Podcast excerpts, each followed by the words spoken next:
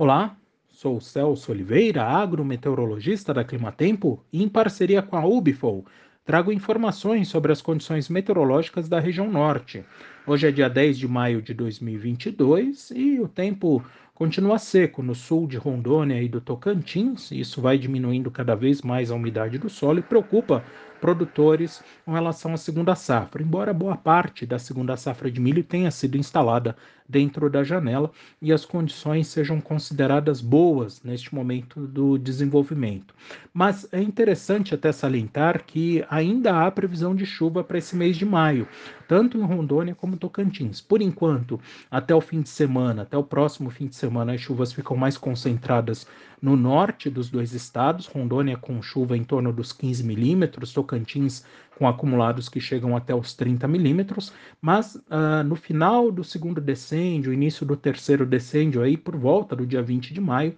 há uma tendência aí de chuvas mais abrangentes, alcançando inclusive o sul dos dois estados. É bem verdade que o acumulado não será dos mais elevados, tendência aí algo em torno dos 5 a 10 milímetros previstos nas regiões de Vilhena e também Gurupi.